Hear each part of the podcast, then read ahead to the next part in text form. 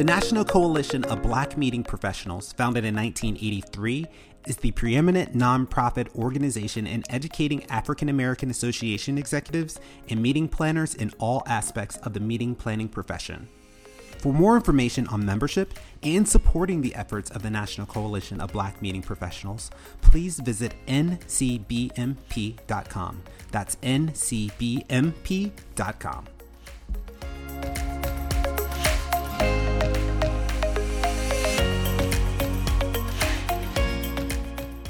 Welcome to Spin. I'm Derek Johnson. The Black Lives Matter movement has ignited global reflection on how we can empower Black lives and all people of color within our communities and world. In order to see success, we must be more than just not racist. We must be anti racist and actively fight against systemic inequality and discriminative practices. Many voices are speaking up against these injustices, different races, backgrounds, and ages thus inspiring Spinoff, an inspirational series dedicated to spotlighting the thoughts of our community's most compelling leaders around important topics. Today, we're joined by Tony Scurry, President and CEO of Seven Point Planning and also Vice Chair of LGBTMPA. And we'll explore his personal connection to the Black Lives Matter movement and potential opportunities for industry leaders to make a sustainable difference in their organization and communities. Tony, welcome to Spinoff. Glad to be here. Thanks, Derek. So, Tony, everyone has a story. What's the Cliff Notes version of yours? Uh, let's see. So, I am a native of, of, Buffalo, New York. I was born and raised in Buffalo. Um, I had roots in North Carolina um, and decided to go to undergrad in North Carolina. So, I but I am a mechanical engineer by degree. So, my undergraduate degree is in mechanical engineering. And I stumbled upon my passion, if you will, to plan events. Um, I took a leap of faith and I worked for a while as an engineer. I took a leap of faith in 2000 and quit my job as an engineer to move to DC to go to grad school. And I didn't have a job at the time. Um, and then I worked for um, a couple of associations as well as the institution um, that I was attending George Washington University, which was unexpected. So they ended up paying for my uh, grad school. And then I took another leap of faith in 2007. I quit my job yet again um, to plan events full time as an independent planner. And I have not looked back to working for someone else since. So let's talk about the uh, diversity in DC. Have you seen that evolve since you've been a part of that community? Oh, absolutely. So I mean, there are neighborhoods in DC that, you know, you wouldn't walk down the street too late at night once upon a time that are thriving, bustling uh, areas and neighborhoods with restaurants and retail and high rise, high rent um, complexes. But the chocolate, once upon a time, chocolate city is more like mocha. it um, it's def- I've seen I've seen the transition from 2000 to now. It was um, much blacker city, if you will, which is um, something that I appreciated. Um, but it was also, you know, diverse in culture, um, which is something that I definitely appreciated and I didn't get a lot of in North Carolina. Um, so I've seen the demographic change, um, and as well as the age demographic, not just the racial demographic, but the age demographic. I think the population is considerably was a lot younger um, than it was when I first moved here. Um, so it's it's yeah, it's very different, very different. And now, uh, being part of a community that's constantly changing and thriving, how do you think that's impacted your professional growth? Yeah, I think the change is a little bittersweet, right? Because I, I think a lot of the black people that were here before were kind of pushed out because they either couldn't afford it or um, they didn't like what was happening in the city. Um, and for me professionally, I don't know that it has changed um, my perception of the business, but it has definitely changed um, the perception, well, how I am able to do business right? So before I had a lot of opportunity um, because there were a lot of people that looked like me in the city. Um, and now my approach has to be um, different in the sense that I'm going into a different realm of people trying to get business. So um, before I would go into an environment where I was immediately accepted because one, because I was black, two, because I had credentials, and you know, three, because I had a proven track record or what have you. Now there's an extra layer there that I have to go in and prove myself because the person that's on the other side of the table is looking at me differently than a black person would have looked at me. So yeah, so it's changed. It's changed how I have to how I have to approach it, but it has not changed uh, my perspective of the business. So, so would you say that maybe ethnic diversity is lacking in the association space? Oh yeah, absolutely. And and the association world is is not, you know, the only market where it happens. It's, it's in corporate. It's in, um, you know, other nonprofits, education, um, government, everywhere. Um, but I think what's important is that the leadership um, learns to recognize and appreciate the the value of ethnic diversity um, and what it has in the workplace because um, and that and that has to be from you know from the worker bee all the way up to C-suite um, individuals or C-suite level. Um, they need to do um, they need to and need to pay attention to this before it becomes an issue for them. Um, you know, or before they like have some epiphany or see something on television that's like, oh, this could happen to us. We need to try to fix it because I think the efforts need to be um, genuine and, and constructive.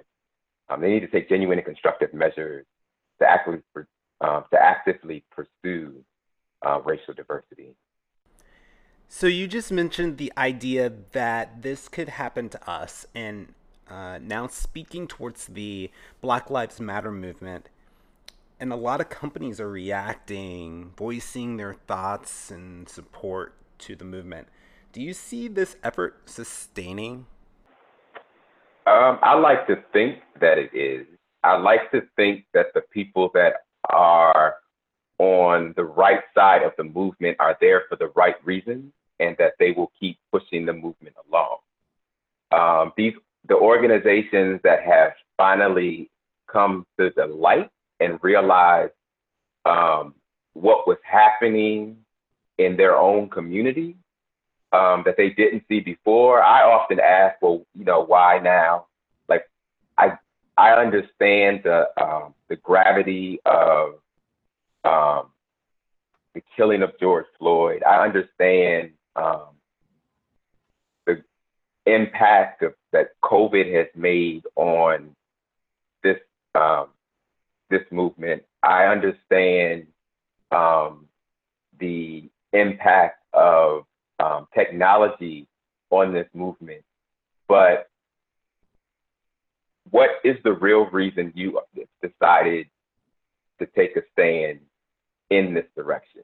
Is what I think that the company should be asked.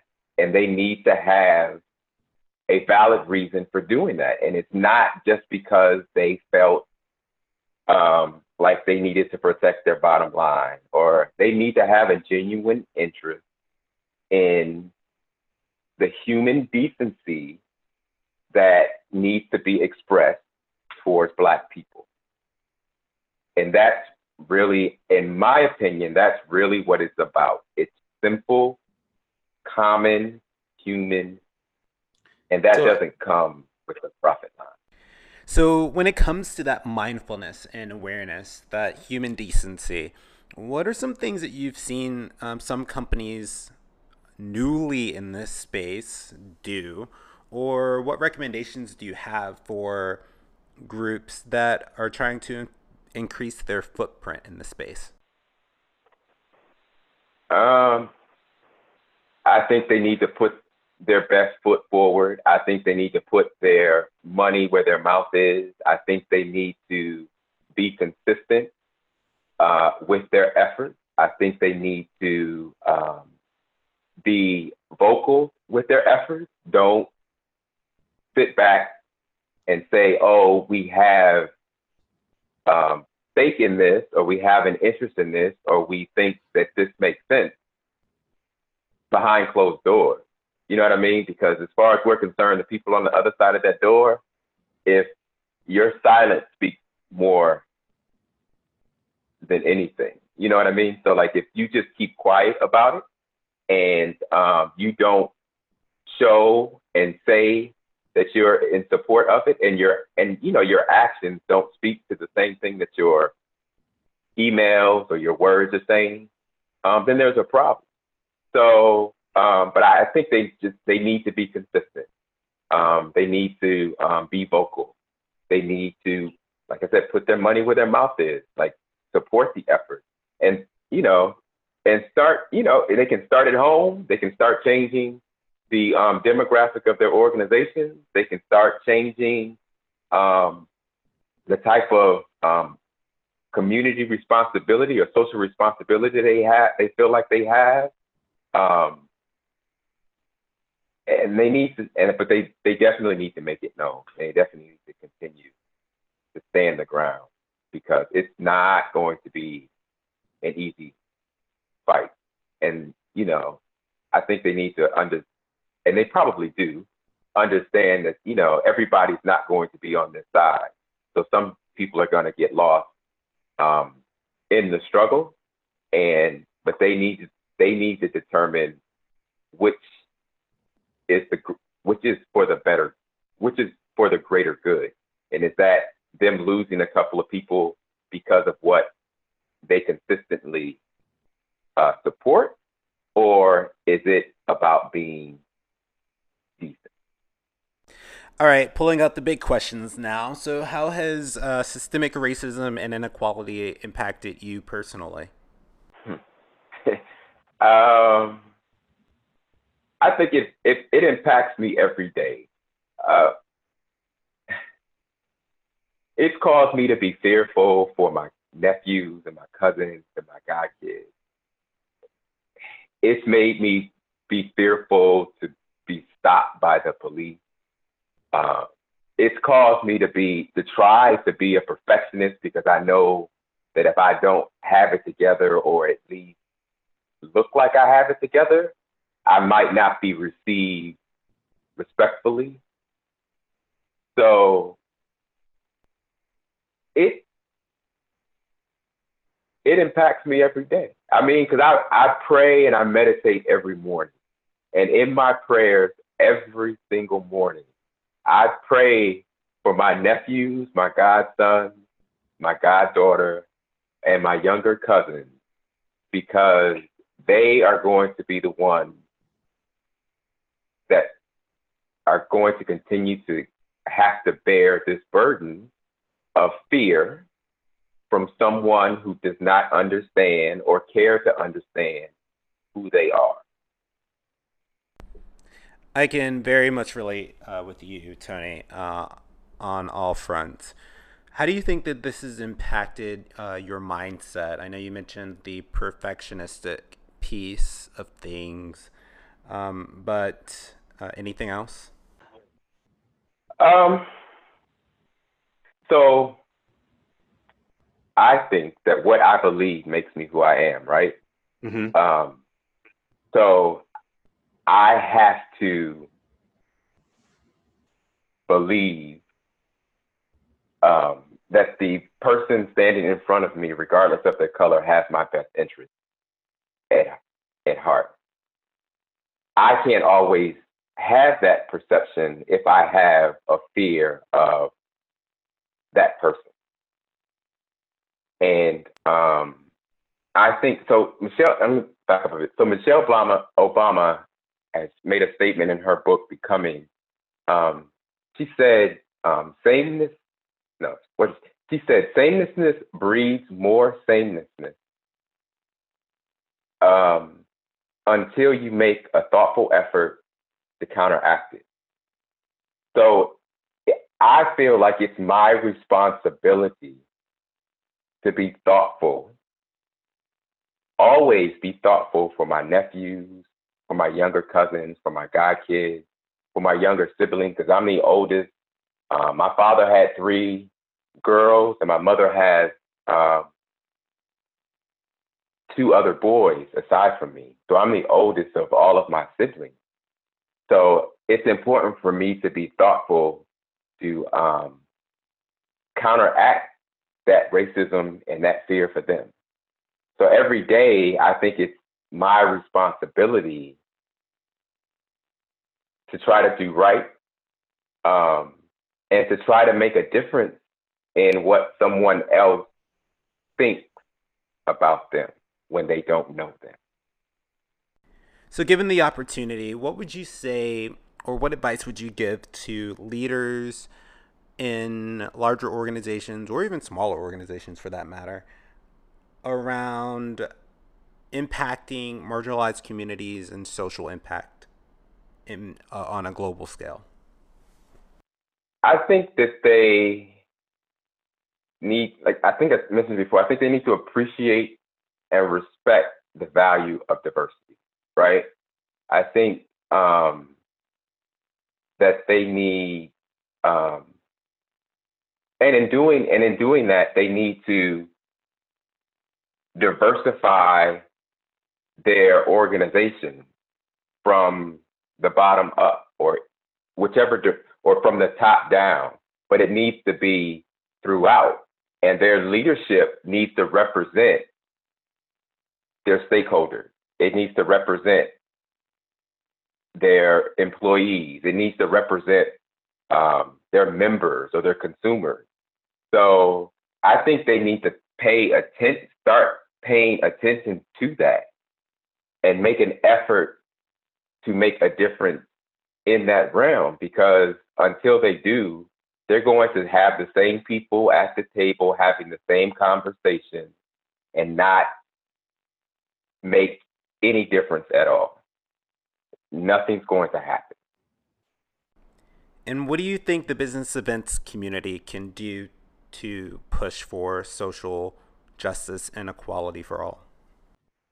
Yeah, I think they need to start, you know, they need to start at home. They need to they need to take a good look at how they have not been responsible um, or how they have been responsible for the um, sliding um, or the uh, overlooking of someone of color, whether it's within leadership, whether it's within um, the awards um, awards commu- uh, how they give out awards in the awards community, whether it is um, how they just simply or how they recognize um, who is making a difference in the in the industry. Um, you know, it could be something as simple as paying attention to how diverse their panels are at the at you know a leadership um, convention or conference. Because uh, it's one thing to have a diversity workshop, but it's another thing, I think, to have diversity with throughout your event and having representation on those on those panels and in the speaker um, in the speaker position that are speaking to the broader community. And it's not just about event planning because um, one event planner's perspective might be different. And as a black event planner my um, experience is going to be different. And I should be able to give that experience to everyone so that they understand it.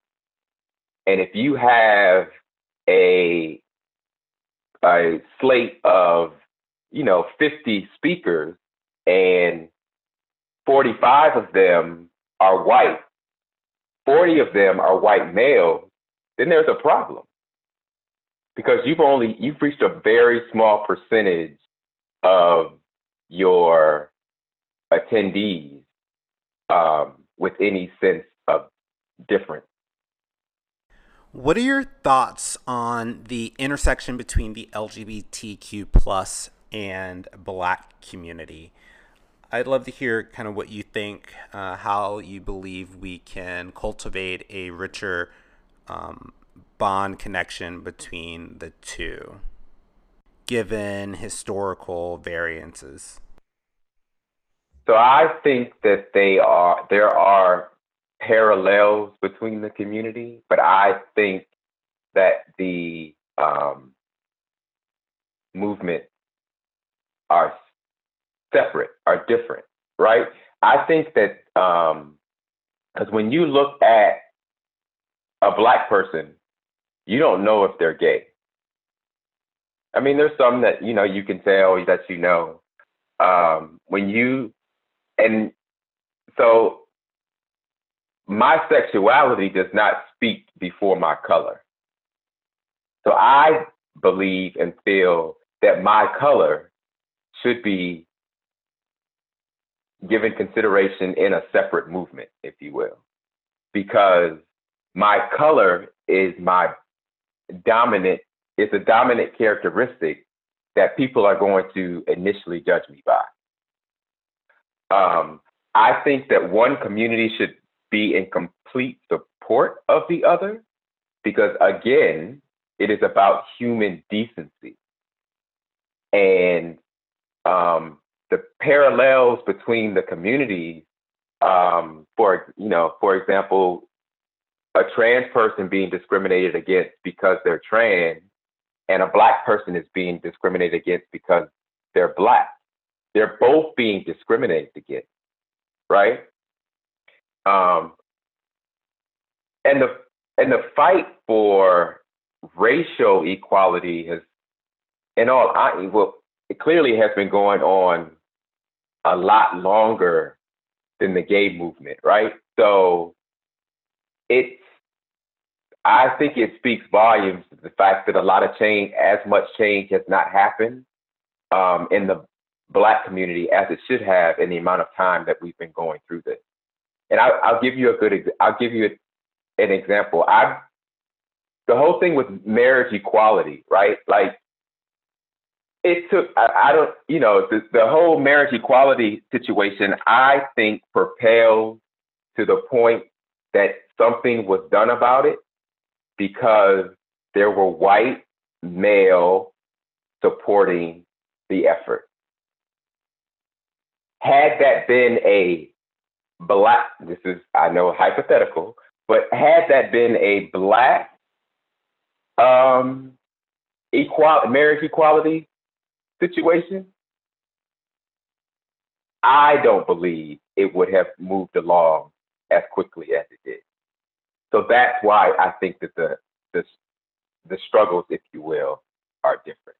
So I'm almost thinking of race like uh, the armor that you would wear, and maybe your sexual preference as maybe the shield or weapon that you have. Um, Interesting analogy yeah, that just I popped in my head. yeah, they're both they are both they both need to be considered. They both need to have they are both who I am. Like when I was younger, I used to I used to be on the whole kick, oh, you don't want don't see my color. You know what I mean? I'm just I'm just a person. And then I got when I recognize my sexuality, I'm like, oh, don't see my sexuality. I'm just a person. But the truth of the matter is what I come my truth is I want you to see my color. I want you to see my sexuality because that's who I am. And you, if in order for you to understand who I am, you need to see that.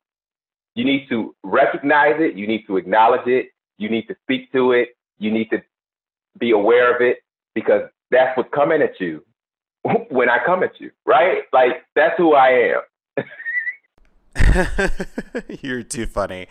Um, that was a perfect way to close out this. Uh, thank you very much, Tony. But before we end, just want to give you any final thoughts on uh, diversity, equity, and inclusion specifically.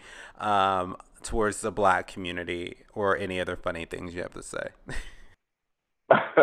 Thank you. No, so I always go back because this sister, the first time I saw her was at a PCMA conference.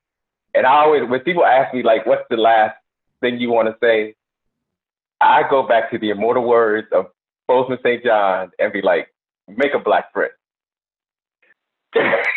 Because those, that, those few words moved so many in the audience that, that day. I mean, but it, and, you know, and, and, and also, I mean, aside from that, um, I also want to just say, you know, just to make sure that people place value or continue to place value um, and appreciate the um, to appreciate ethnic diversity um, and have and be thoughtful about people of color because it is a trying time for us um, and we are trying to make a difference and you know again it's just about human decency and you know it's just just be kind you know and that was Tony Scurry, President and CEO of Seven Point Planning, also LGBT MPA Vice Chair. Thanks for joining us today. We'll catch you on another spin.